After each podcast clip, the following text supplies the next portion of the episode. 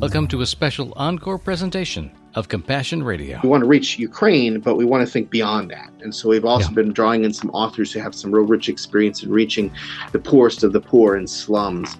Also, mm. doing things that I mentioned, community organizing. This is an idea, especially after Maidan, that my Ukrainian colleagues are like, oh, we need to understand, you know, how as Christians can we influence society, you know, outside the church walls.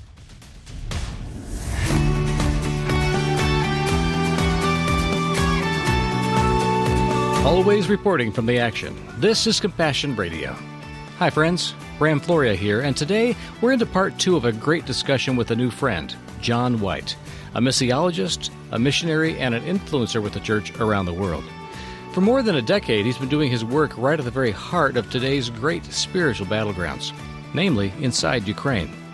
The most important story from this particular front line is way more than just bombs and bullets, empires and conquest. It's about the spiritual future of Europe and Asia. And the church in Ukraine stands tall in the effort to bring the real gospel to the whole world, starting with their Jerusalem, Judea, and from there to the uttermost parts of Europe, Asia, and even Africa.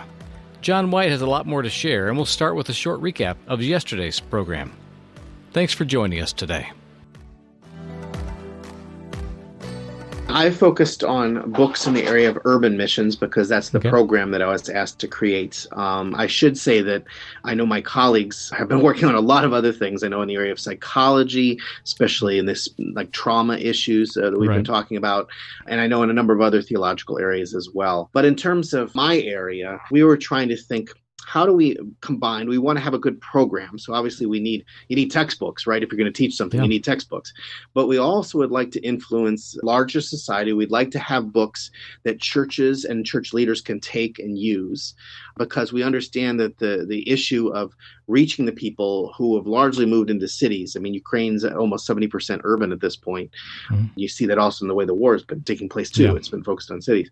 That we need to get these ideas into more hands, right? Beyond just what we're going to do, we want to influence society in a larger way. So we've tried to, as you've said, try to pick out some of the best of the best. We've tried to pick uh, in terms of biblical studies, theology. How does God look at cities? How have we? How do? How can we learn from the models of urban ministry in the Bible?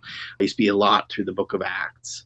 Yes, of course. We also want to talk about how do you research a city. You know, we, we were able to hmm. invite hmm. in one author. John Fuder started Moody Bible Institute's uh, program in urban ministry, and he came and helped us translate uh, his book called Neighborhood Mapping. Um, that's been mm. very popular. We're also trying to understand the different cultures of the city in terms of reaching immigrants, reaching the poor, reaching influencers. All these different types of people may need different kinds of ministry. We really want to also challenge our students to think we want to reach Ukraine, but we want to think beyond that. And so we've also yeah. been drawing in some authors who have some real rich experience in reaching the poorest of the poor in slums. Also, mm. doing things that I mentioned, community organizing. This is an idea, especially after Maidan, that my Ukrainian colleagues are like, oh, we need to understand, you know, how as Christians can we influence society, you know, outside the church walls, right? How is community um, built, period? Yeah. And how is our community, our our mm-hmm. kingdom community mm-hmm. thrive in the midst of it. Trying to understand better issues of power. So much yeah. of the time, Christians feel powerless, and the, you know the government decides things, and we don't know even how to reach you know into those areas. You know, and, yeah, I got to say, as a mm-hmm. dissent on that point, that mm-hmm. I got to challenge the presupposition. Kind of like we mm-hmm. talked about Russia before, mm-hmm. assuming that they need a strong man because they feel a certain mm-hmm. way. Mm-hmm. I feel like, especially the evangelical church in America, feels underpowered mm-hmm, or mm-hmm. powerless, mm-hmm. even when they have massive influence mm-hmm. and are massively influenced by very specific motivators mm-hmm. and thinkers and institutions. Mm-hmm. We have, as evangelicals primarily listen to these programs on the station that where we broadcast,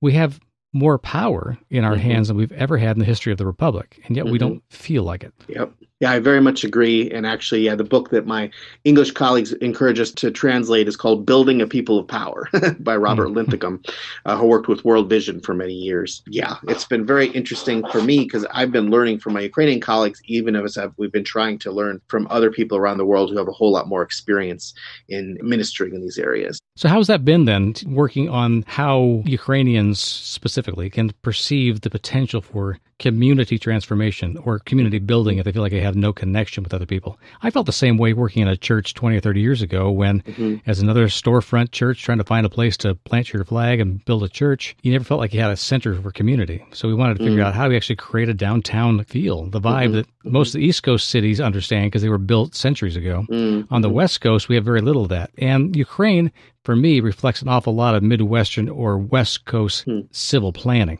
Mm-hmm. large areas, separation of living with industry, mm-hmm. and there's no real place to go to actually just walk the streets and feel like you have a hometown. Mm-hmm. There's a lot of very industrial and brutalist style architecture and building there. We've seen how what happens when that kind of concrete gets blown up by missiles. You know, it wasn't pretty to start with. It's a whole lot less pretty now. Mm-hmm. But there's very few things about modern Ukraine that I've seen, even while we were there before the war started, that seems quaint or charming. So there's an emotional attachment to a place when you know something's beautiful. Mm-hmm. How do Christians focus on building beauty where they are, not just in physical structures, but in the way people interact? Mm-hmm. What is the thing that they seem to have discovered first that you think is most valuable in developing community in Ukraine? Mm-hmm. Well, I certainly would uh, encourage you to visit Lviv if you haven't. I would say that would be quaint. Uh, that's, that's fair enough because I actually landed in Kiev and focused on that part of the country. I did not get to go to Lviv. yeah, although to be honest, I love even the very Soviet like Donetsk because I had lived there for yeah. many years. But yeah. I'm really encouraged by the Christians that I've spoken to, and we've oftentimes uh, invited into our classes who focus on the arts. Uh, mm-hmm. Uh, there are a lot of interesting things happening in terms of music. Well, of course, our school works in music. We have some really great folks in that area to begin with, but also in the areas of art and even drama and expression. I guess I do tend to think Ukrainians are really talented in these areas, even if mm. to some extent, as you illustrated um, and observed, I should say, the Soviets in some ways uh, limited what could be seen and what could be shown. Yeah. But Ukrainians just have a great spirit in terms of sharing and, and uh, playing music, uh, doing mm. drama. I think in churches, that's a very powerful thing that we can do. And also just in terms of reaching out to society. Art is probably something we need to continue to develop more in, but I think all of those are happening. And community, too, I think we see developing beyond the church walls. Unfortunately, churches that are more traditional have gotten themselves stuck a little too much mm, like yeah and they don't have that freedom to be creative we tend to see churches that are successful in cities they tend to be able to be more creative they're able to be more flexible too often churches are confined to say a building. And I think too, you touched on something that's ironic. Uh, maybe this isn't exactly the direction you want to go, but let me mention it because I think it could be helpful. Orthodoxy okay. tends to focus on a building, but they really want to make that building beautiful. Uh, the Orthodox yes, talk about uh, the beauty of God being one of the most important facets of God, yeah. and something that we should understand God as. And unfortunately, evangelicals in, in our part of the world for too long reacted against that. Yes. Many negative things about Orthodoxy. I mean, there's plenty to react against, I'm afraid. Orthodoxy does get some things absolutely right. And I do feel that if evangelicals can find that balance to not feel they have to, you know, embrace everything about orthodoxy, but there are some beautiful things yeah. beyond just what the Orthodox do. And I think in expressing those things, we can attract a whole lot more people in, in Ukrainian society to God because I think they naturally tend to think of, yes, God is beautiful. And if we can see that beauty, that's something that's very attractive. And now we're open to understanding the message, the intellectual, the, the ideas that, that are inside that. Too often, orthodoxy is just kind of what you see and feel, and you don't necessarily understand uh, what's behind that the idea of facade versus mm-hmm. substance. Mm-hmm. It's interesting you mentioned that because I had one of those experiences that's very much what you're talking about. We're at the top of the hill at St. Michael's getting ready to walk down the long run into the business district of Kiev to learn more about the Maidan history and the revolution there. And I hear this chimes going at the doorway, and suddenly the deep bell rang somewhere inside the building. I said, I have got to see this. So the one who's walking with us, who'd been part of the Maidan uprising and had led much of the spiritual prayer ministry there, followed me to the door, and I said, I'm going in. He, he kind of stopped. He leaned back, put his hands up like there was like a wall in front of him.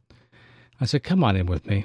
We walked in together, and I looked down in the well were all the choristers, and they were in the middle of a deeply moving piece of music. It went on and deeper and richer, and they were calling up from the well. And then I realized they were going to the Kyrie eleison section of the, the Mass they were singing it got deeper and richer for me. And I just, I felt like I was touching voices that were singing from a thousand years ago mm-hmm. Mm-hmm. and that God was present. Mm-hmm. My friend who was standing with me was very, very nervous, getting almost like a panic attack. We stepped outside. I said, what is it? What, what, what kept you from entering that moment? He mm-hmm. said, I don't know. I said, Were these men from this church not the ones that stood with you in the Maidan to lead the prayers and stand up to those guns? Mm-hmm. He said, Yes, they were. Your churches have reconciled on the purpose of social justice in your country. We've mm-hmm. seen that happen. They literally stepped out of relationship with the other Orthodox churches in order to stand with you. Mm-hmm. He said, Yes, they have. I said, So what is it? Mm-hmm. He said, It's me. Mm-hmm. It's interesting to stand with a friend who's going through a catharsis. Mm-hmm. I said, I think you're going to discover that they're really your brothers in arms. Mm-hmm. And when it comes time to face danger, they'll be there with you. But I understand your fear of something that you were raised to detest because it seemed to represent the state and the power against you evangelicals that wanted us to be free to talk and to share and to preach and to walk the streets without getting hounded. I get that. But God's doing something here. And I'm not their advocate. I'm yours. I'm your friend. Mm-hmm. But we had a very interesting conversation going down the hill about what that would mean in the future for UETS mm-hmm. and for other ministries. Mm-hmm. Yeah, I've been really encouraged in my time at UETS. Uh, of course, mostly we have students that are Protestant, but it's been an open place because we believe that our mission is to equip uh, and bless the whole church. And so I'll always remember, uh, maybe you've heard the story, I don't know, but uh, we have this Orthodox priest, and he's actually a part of the, the Moscow Patriarchate, Orthodox mm, priest. Who wanted to take courses with us in counseling because he said, People come to me with questions I don't know how to answer them. Hmm. Nobody in my church can give me answers, but it looks like you can. Compassion Radio will continue to keep bringing you encouragement from the Word, inspiring stories from the front lines of faith, and awesome opportunities to make a difference for the kingdom around the world. But we need your help right now to continue doing just that. Please take a moment today to consider how you might help us to accomplish our unique media ministry and mission. Friends, we're focused right now on the current crisis in and around Ukraine. I personally met with dozens of refugees and kingdom workers who ran to the front lines of need and have selflessly given of themselves completely, thoroughly, and as I saw, to the point of indescribable exhaustion. I saw refugee and servant alike shiver in a vicious blizzard that struck the first week of March. They were very much alike in one important way. They were absolutely determined to survive this ordeal and to redeem what their lives have become. We need to follow their example. Will you help us today? Please give generously, even sacrificially, right away. I know that God will be pleased if we do. So call us today at 1 800 868 2478. Mail us at P.O. Box 77160, Corona, California 92877 or give online at compassionradio.com. I'll always remember, uh, maybe you've heard the story, I don't know, but uh, we had this Orthodox priest, and he's actually a part of the, the Moscow Patriarchate, Orthodox mm, priest, yeah. who yeah. wanted to take courses with us in counseling because he said, People come to me with questions. I don't know how to answer them. Hmm. Nobody in my church can give me answers, but it looks like you can. And hmm. he, from what I heard uh, over his, I think he was in the course for a year certificate, and the other students were so encouraged by him. He was such a humble guy, you know, not pushing anything. I was just just so grateful to be there and learn. And to me, that was just you know such an encouragement that we, the body of Christ, even with different histories, even with past conflict, that we can come together. You know, when God gives us these things that that obviously we have in common, right? We don't need to hmm. stand on different doctrinal differences conferences or or other right. things. And so I was so encouraged by that. And I know we've had also some different Greek Catholic students, and, and it's just it's very encouraging. Mostly it's Protestant, but yeah, but even the full range of Protestantism in that country would look very different than what we would expect Protestant to be in America. You have a history in Ukraine and in Russia that is unique, but we all have the roots going back from the same root. Mm-hmm. Americans, of course, especially modern American evangelicals, cannot conceive of the fact they are a branch, not the tree. Mm-hmm. And that to be a branch means you're humble enough to let the root feed you. And if Jesus can give us that metaphor, saying, I am the root, you are the branches, anchor yourself in me, that we have a history here. And the world did not just get born the day we were. Mm-hmm. You know, we don't engender a lot of humility in America. We like independence and self made everything. And you know, it's, it's, a fiction to ourselves because we don't exist without the help and the identity and the uh, assistance, the families, the communities that we actually are born to. Nobody is truly independent. We know that if mm-hmm. we just mm-hmm. sit down and admit it for a, while. But it's still hard when things change so radically. We want the other person to change so they can get along with us. We mm-hmm. really don't want to face how much it's going to cost us to allow somebody else to change and to meet them there mm-hmm. and to let God change us to be open again. We don't want to be open anymore. I mean, mm-hmm. I sense that in the church in general. And God is going to open us whether we like it or not, because mm-hmm. his family is not a closed loop. He expected us to actually go out there, and evangel means to bring out the good news, to tell mm-hmm. the great story, let everyone hear it. It wasn't about forcing everyone into it or excluding everybody out of it. It wasn't mm-hmm. about defining who is and who is not. Evangelism was about living and declaring and showing so that anybody who has the ears and eyes to see it could say, I love that. I mm-hmm. want to know that God. That's all it was supposed to be. I really believe we stepped away from a lot of that by making it about identity politics and about social issues and about politics in general and about state power. So again, big concepts. Mm-hmm. I want to circle back around for you because you you have this experience. You're back and forth to UETS. You're kind of in the middle of helping to define what the future is going to be of missiology and what missions will look like, and other people will study what you did in the century as you're developing it, what is God pinging your heart for? What is He telling you? This is the next step. This is the next thing that's new. This mm-hmm. is the new thing I'm doing. Mm-hmm. Well, I would have to say that two things really come to mind. One is that we need to understand, and I guess the two are really connected. The first, and something that UETS uh, really resonates with, and I know that Ivan has been trying to make resonate throughout the whole school. Not everyone maybe shares exactly his uh, love for it, but it's this idea of holistic mission. The mm-hmm. mission, um, of course, is rooted in the Word, is rooted with yes. the need for salvation, the need for relationship with Christ, the need to be transformed into a new creature in Christ. But people are whole, right? They need yeah. uh, physical help and uh, psychological help and emotional. And I, I, really do like that UETS has this broad spectrum of programs. And I, I'm sure we're not perfectly integrated by any means, but I know that Ivan is always trying to draw everyone together, you know, that each of us can help one another, whether it's in yeah. psychology or music or leadership or mission. And the second part, and I believe this is one of the reasons why I was asked to start a program in this, is is urban mission. People are moving to cities all over the world. Already over half of the world lives in cities. Yeah. And we're expecting that to go up to about two thirds by 2050. If we look back in the Bible, to be honest, the Acts of the Apostles was also all about urban missions. This is nothing yeah. new to God, and there's a whole lot we can learn from them, which we can apply today.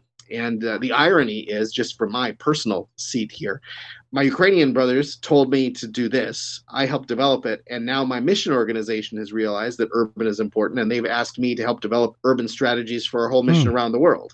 So, awesome. uh, another way that I think Ukraine is blessing the world, um, yeah. in addition to jumpstarting your ministry example they are today. There are a lot of things happening in the world, but those two things I think are vital. I see the need both in Ukraine as well as I see more and more around the world. So I'm hearing you say not just to understand the urban environment as it is, but be about the business of transformation of community. To mm-hmm. find that even in emerging societies or emerging urban contexts, where, like in China, over the mm-hmm. past 50 years, half of the major cities of the country were invented. yep, there may have been true. a fishing village there, or mm-hmm. a tributary to a river was turned into a major reservoir and industrial center mm-hmm. overnight, mm-hmm. practically. Mm-hmm. And most of the kids that are coming up this generation since back in the Tiananmen Square uprising mm-hmm. for their mm-hmm. country, 60 or 70% of the nation's population was born after that and knows nothing of those events that you and I remember from our schooling years.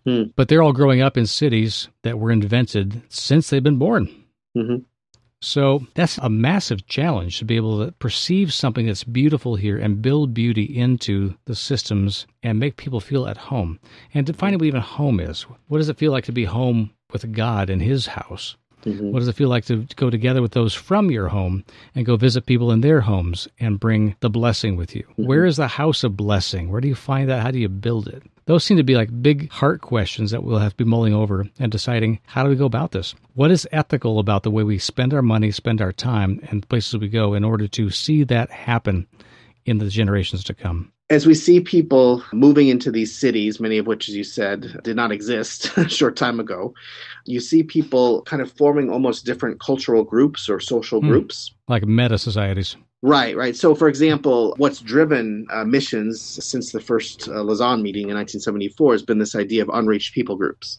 Right. And that's been a great strategic uh, means for us to see the people that maybe would otherwise be hidden that, that need to hear the yeah. gospel because they, they can't because they don't speak the language. The Bible's not in their language. And primarily that was understanding cultural continuity or a location that happened mm-hmm. to have its own language as defined or evolved in that location. Mm-hmm. The languages themselves are almost dislodged now from geography. So mm-hmm. people's mm-hmm. ability to communicate with each other and be cultural with each other seems to be a worldwide phenomenon. Mm-hmm. And there may be small communities of them in certain countries that resonate more with communities like themselves in other countries than they do with mm-hmm. anybody else around them. Mm-hmm. And so what's happening is you see a lot of these people that maybe before we would consider unreached moving mm-hmm. into cities, uh, often in Europe or America, places like Kiev, and they're seeking jobs, they're getting education.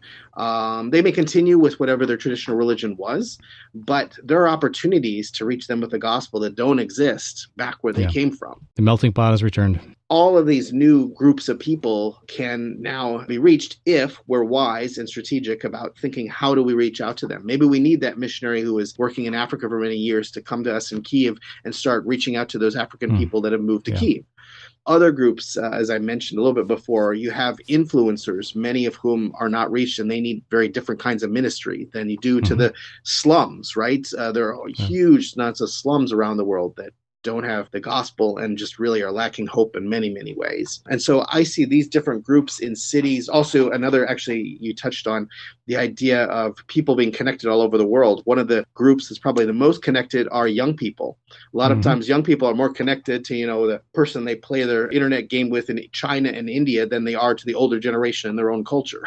yeah, my, my, sons are like that. They have friends mm-hmm. that they feel very close to that when they're playing, they're one's in Scotland, one's in Mexico, they got mm-hmm, somebody in mm-hmm. South Africa, and they're literally their peer group. Mm-hmm. Yep. And so these are all different uh, strategic groups that need to be reached and uh, typically in cities. And so these are things I think we need to think about uh, for the future. Well, where does it go from here for you? You got stuff you got to do. You got bigger ambitions to be helping world missions movements and help establish and rebuild, literally rebuild UETS what do you feel like God's going to have you busy doing over the next couple of years? Well, I wish I knew, uh, but I can tell some possibilities anyway. Uh, it feels more and more like I have less and less of an idea of what's going to happen in the next year. Well, UETS, as you said, is rebuilding. Uh, praise the Lord, that process has begun. Uh, as right now, the Russians have been pushed away, although unfortunately, there's still dangers that they might return. Yeah. And so UETS is continuing in that rebuilding. UETS uh, is also continuing in teaching by Zoom and that's been something I've participated in. I've been able to teach my master's group, a group of them, as well as teaching some of the Ukrainian students, and that was really interesting, just in terms of them, some being in Western Ukraine, some being in European cities, mm-hmm. in very different places all over. For me, I'm also involved in uh, my mission uh, developing uh, urban strategies, and so I see myself continuing to help them in that. And if the Lord allows me, I'd love to return to Ukraine and continue in ministry there. Uh, but as long as I'm here in the States, I'll continue to try to support my colleagues uh, from here, uh, colleagues in Ukraine, and I'll be involved in helping World Venture. And I may be doing some traveling for them too. Um, I just went to a conference for missionaries in Latin America. and I may need to talk awesome. to different regions as well. We'll hear more from our special guest, John White, on tomorrow's program.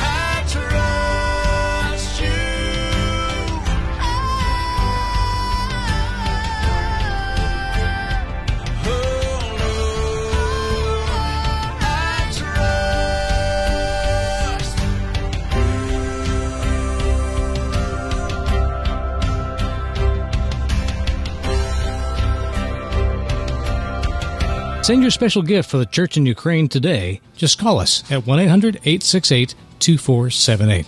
Write us at Compassion Radio, P.O. Box 77160, Corona, California 92877. Or make your gift through our website, compassionradio.com. We need you, friend, so contact us today.